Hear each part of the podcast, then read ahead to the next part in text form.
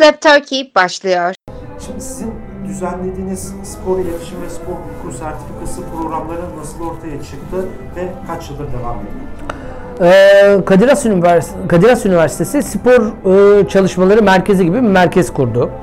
Bu merkezi 2005 yılında e, Levent Bıçakçı dönemin Futbol Federasyonu Başkanı iken oradan ayrıldıktan sonra Futbol Federasyonu Başkanlığından ayrıldıktan sonra Kadir Has Üniversitesi'nin mütevelli heyeti üyesiydi. Ve biz orada onunla beraber çalışmıştık. E, burada dedi ki biz bir sporla ilgili akademik bir yanı olan herhangi bir şey yapabilir miyiz? Bizim de aklımıza e, o dönem e, Yiğit Erolu ile beraber bir sertifika programı hazırlayalım. Çünkü spor gazeteciliğinin kendine özgün, gazeteciliğin diğer dallarından farklı, birazcık uzmanlaşma gerektiren bir takım refleksleri, bir takım kuralları var. O kuralları nasıl acaba anlatabiliriz? Sadece o kurallardan ibaret değil, o deneyimi nasıl paylaşabiliriz? Çünkü sadece akademiden gelen insanlarla olabilecek bir şey değil. Alandan gelecek insanlar da olması lazım. Bütün bunları nasıl kotarabiliriz diye bir sertifika programı modellemesi götürdük. O sertifika programı modellemesi kabul gördü. Bizden hemen önce de spor hukuku sertifika programı başlamıştı. Biz de spor iletişimi diye adını öyle koyduğumuz aslında spor gazeteciliği ama gazeteyle sınırlı kalmayan bir şey olduğu için iletişimi diye e, temalandırdığımız sertifika programı hazırladık. 2005'in sonu 2005'in sonundan pardon 2006'nın içinde hukuk yapıldı. 2007 bizim ilkiydi. Yani 13.sünü yapıyoruz bu sene. 13 senedir devam eden e, bir sertifika programı. E, Türkiye'de gazetecilik üzerine o kadar uzun süredir bir sertifika programı var mı emin değilim. Türkiye'de herhangi bir sertifika programı da bu kadar uzun sürüyor mu? Onu da çok bilmiyorum. Yani bilgileri teyit etmediğim bilgileri söylemeyeyim ama tahmin ediyorum alanında bu, bu öncü olanlardan bir tanesi. İstikrarlı bir şekilde de 13 yıldır zaten devam ediyor. Bundan sonra da Yani 13 yıldır e, zaten Yiğit Erolu e, ayrılmayı çok sever bir yerlerden. O hemen ayrıldı. E, o yüzden e, 13 senenin o 12'sinin sadece birinde beraberdik. E, geri kalan 13 senenin tamamında ben e, direktörüydüm. Şimdi Spor Çalışmaları Merkezi e, müdürü olarak Emir Güney arkadaşımız zaten bizim sertifikadan mezun olup oraya geldi. Müdür oldu. Onunla beraber yürütüyoruz e, spor iletişimi bölümünü. O spor hukuku ve yönetimi bir de spor pazarlamasını yaptı. Başka sertifika programları da var aklımızda. Ama spor iletişimini çok önemsiyoruz çünkü orada biz pek çok gazetecinin hayal edebileceği bir kitle, öğrenci kitlesiyle bu eğitimi yapıyoruz. tam şimdi oraya geleceğim. Öğrencileri nasıl seçiyorsunuz ve nasıl sorular soruyorsunuz? Ya bizim eee, şöyle bir tırnak içinde hilemiz var. Eee iki tane hilemiz var, bir de değil. Birinci hile şu, çok basit bir şekilde burs veriyoruz. Çünkü baştan beri bunu şöyle kurduk. Sertifika programında belirli bir kaliteyi tutturabilmeniz için bir başarıyı ödüllendirmeniz gerekiyor. O yüzden de diyoruz ki 15 kişi e, her sene burslanıyor. 15'in hepsi aynı ölçüde burslanmıyor. 3'ü tam burs, işte onu 15 kişi de değil, biraz daha fazla galiba. Tam rakamı hatırlamıyorum ama e, 15 mi? Daha fazla. Her sene 20'ye yakın diyelim. Yani böyle bir e, 7-8 yarım burs, 7-8 çeyrek burs, kalanı da tam burs olmak üzere bir burslama sistemimiz var. Bu birinci hilemiz. Çekim merkezi olmak açısından. İkinci hilemiz, daha sevdiğimiz hile, bizim sınavımız çok kıymetli bir sınav. Biz sınavda çok eğleniyoruz hazırlarken. Ee, sınava giren herkes de çok eğleniyor. Bu kadar zor olup ama sınava giren herkesi bu kadar mutlu eden Türkiye'de çok az sınav vardır. Valla bir konuda iddialıysam hayatımda herhalde bu en iddialı olduğum konu. Çünkü çok geniş bir kitleyle bu soruları hazırlıyoruz. Test ediyoruz, testerlarımız var. Böyle bir sürü. Ve temel olarak da şunu yapmaya çalışıyoruz spora kitlenmeyen, sadece spora kitlenmeyen, çünkü gazetecilik öyle bir meslek. Gazetecilik tek alanla hayatınızı kurabileceğiniz bir meslek değil. Pek çok alanı yan yana bilebilen insanları çekmeye çalışıyoruz.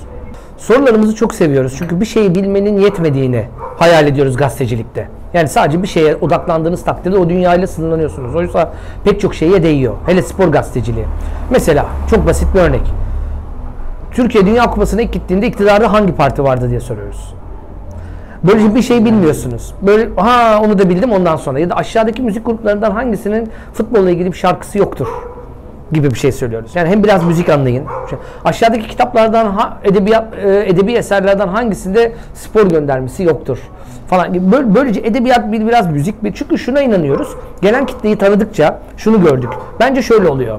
Akıllı çocukları Türkiye'deki eğitim sistemi özellikle matematik daha çabuk öne çıktığı için matematikten anladığı andan itibaren mühendisliğe yönlendiriyor ya da fen bilimlerine. Oysa sosyal zekaları da çok gelişkin olanları var. O so- sosyal zekaları çok gelişkin olanlar bir aşamada şunun farkına varıyorlar. Ben bunu istemiyorum. Ben bunu istemiyorum diye geri döndüklerinde ne biriktirmişler? Genelde üç şey biriktiriyorlar. Sinema, müzik, biraz edebiyat, çok değil. Ama çokça spor.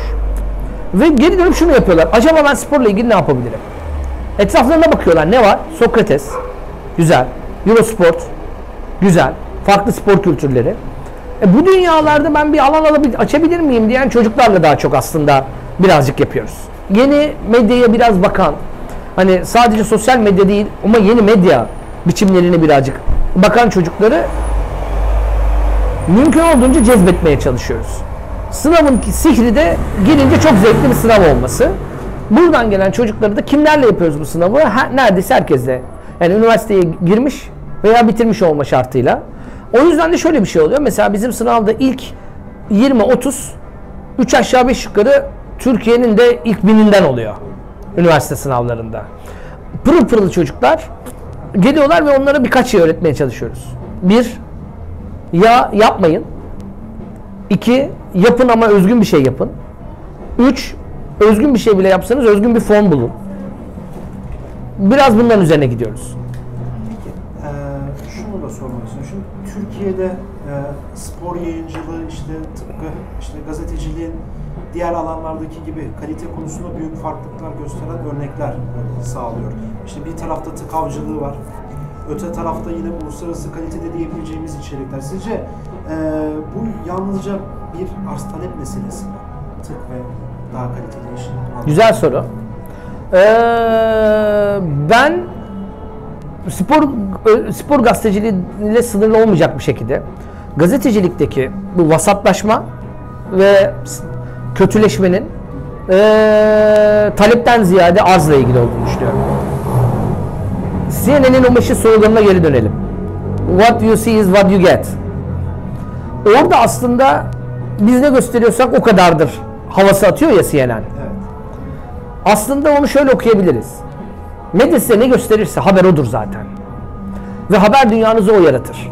Türkiye'de bir dönem herkes artistik patinaj izliyordu. Çünkü TRT veriyordu. Türkiye'de bir dönem herkes jim, jimnastikçi kim, Nadia Comaneci kim biliyordu. Sebastian Coe kim biliyordu. Çünkü tek kanallı dönemde spor diye size uzun bir kolaj veriyorlardı. Futbola batmamış. Sadece futbolun eee, karanlığına gömülmemiş bir spor anlayışıydı. Siz bunu bugünün deyimiyle clickbait, click, e, tık avcılığı, eskinin deyimiyle e, bunu istiyorlar.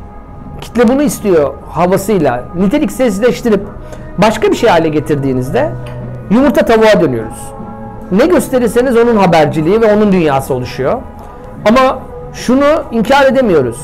Başka bir şey, kalite bir şey gösterdiğinizde de onun bir kitlesi var. Kaliteli bir şey gösterdiğinizde bunun kitlesi olmasa Türkiye'de Eurosport kültürü bu kadar gelişmez. Sokrates bu kadar önemli bir referans konusu olmaz idi. Yani hangisini dünyamız Hani şu andaki spor kanallarının vasatlaştırıcı etkisi mi? En kolayından söyleyeyim. Hangisi bizim spor kanalımız? TRT mi? TRT Spor mu? TRT Spor 2 mi? Şimdi TRT Spor 2 diye bir kanalı niye kuruyorsunuz? Çünkü bazı şeyleri göstermeniz gerek. Bizim işimiz e, sadece ve sadece para kazanma işi değil. Kamusal bir niteliği var. Bize bir kart veriyorlar. Adı sarı basın kartı. Her yere gidip çıkabiliyoruz. Bunun bir sihri olması lazım. Bu hayrına vermiyorlar. İnşaat mühendislerine vermiyorlar bakın şeyde. Bunu bize veriyorlar. Niye? Gazetecilik çünkü kamusal bir niteliği var. Kar etmekle ilgili bir sorunum yok. Edin. Ama bu kamusal nitelik mutlaka onun içinde olmalı. Klik avcılığının bile çok daha namuslusu yapılabilir. Tık avcılığı bile namuslu bir şekilde yapılabilir. Bizim problemimiz vasatlaşma. Bunun gazetecilikle ilgisi yok, memleketle ilgisi var. Peki, şimdi Türkiye'deki en polarize olmuş ve kurumsallaşmadan nasibini e, almamış alanlardan biri bahsettiğimiz bir spor aslında bir yerde. İşte sizin programınızın bu konudaki eksikliği giderebileceğini temel olarak düşünüyor musunuz? Hiç düşünmüyorum. Ama en azından şunu bizim e, sertifika programında temel bir şeyimiz var. Bu mesleği gerçekten yapabileceğinize inanıyor musunuz? Bunun sorusunu cevaplamaya çalışıyoruz. İki, gerçekten bu meslekte size yer var mı?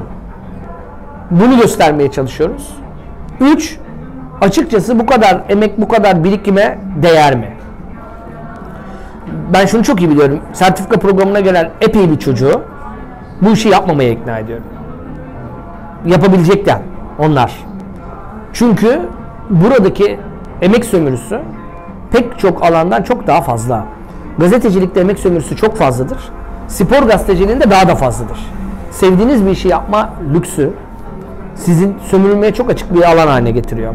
Ve pek çok alanda çok daha iyi imkanlarla hayatını kazanabilecek, arkası sağlam olmayan gençler asgari ücretle sürünüp, asgari ücret aldıklarında sevinip, sigortalandığı için çok mutlu olup bir hayat gidiyorlar. Gazetecilik bunun için kabus bir yer.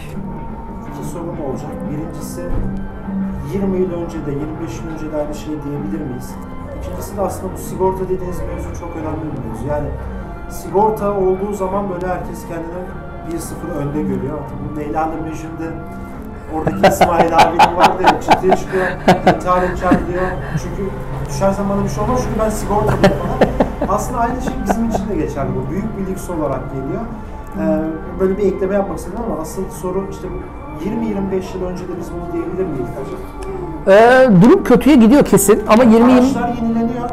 Geleneksel bir şekilde geriye gidiyor ama 30 yıl önce mesela. Arada şu fark vardı. 25-30 yıl önce eee, serbest gazetecilik diyebileceğimiz freelance gazetecilik şimdiki adıyla eee gazeteciliğin alanı yoktu. O alan çok olmadığı için sigortalılık çok önemli bir şeydi. Zaten gazeteler vardı, televizyonlar vardı ve siz sigortalı olarak oraya hele 212 büyülü yani o çatıdan düşünce ölmeyeceğiniz garanti olan şey Leyla ile Mecnun'daki metafordan yola çıkarsak o çattan düşseniz bile uçacağınıza emin olduğunuz şey 212'li olmaktı. Çünkü 212 çok uzun yıllar mücadelelerle kazanılmış. Gazetecilerin pek çok imtiyazını kabul ettirildiği bir e, sigorta, bir güvence biçimiydi. 212'de olmak çok zordu. Gazeteler, televizyonlar bu kadar. İnternette yoktu bile. Şimdi durum biraz şu hale geldi. 212'nin zaten yok. Sigorta da çok az. Ama bu sefer şöyle bir farklılık var. O yüzden biraz uyarlama yapmamız lazım düşüncemizi. Ee, serbest gazetecilik imkanları da çok çoğaldı. Öyle olduğu için öbür tarafta olmayan bir şey burada çoğaldıkça öbürünü eziyor. Bu bir sınıfsal mücadele. Bunun güvencesi, bunun hepsi bir başka bir konunun, e, başka bir temanın açılımı. Ama temel şey şu. Spor gazeteciliği ana akım medyada sigortalı, güvenceli medyada felaket bir halde. Çok kötü üretiliyor. Nefes alabileceğiniz yer ne yazık ki o işte serbest gazetecilik alanı. Hem form olarak hem içerik olarak başka şeyler üretilip karşı üretip karşılığını görebileceğiniz bir yer. Bu dengesizlik hepimizi çok zorluyor. Somut konuşayım. Hürriyete girip 212'lik bir 212'li bir muhabir olup sabah akşam Fenerbahçe'nin saçma sapan eee, spekülatif haberleriyle uğraşmak mı? Yoksa güvencesiz bir şekilde işte uluslararası bir kuruma eee Doğu Çebelli'ye spor içeriği üretip telifli yazı almak mı? İşte iki ucu tıraşlı değnek.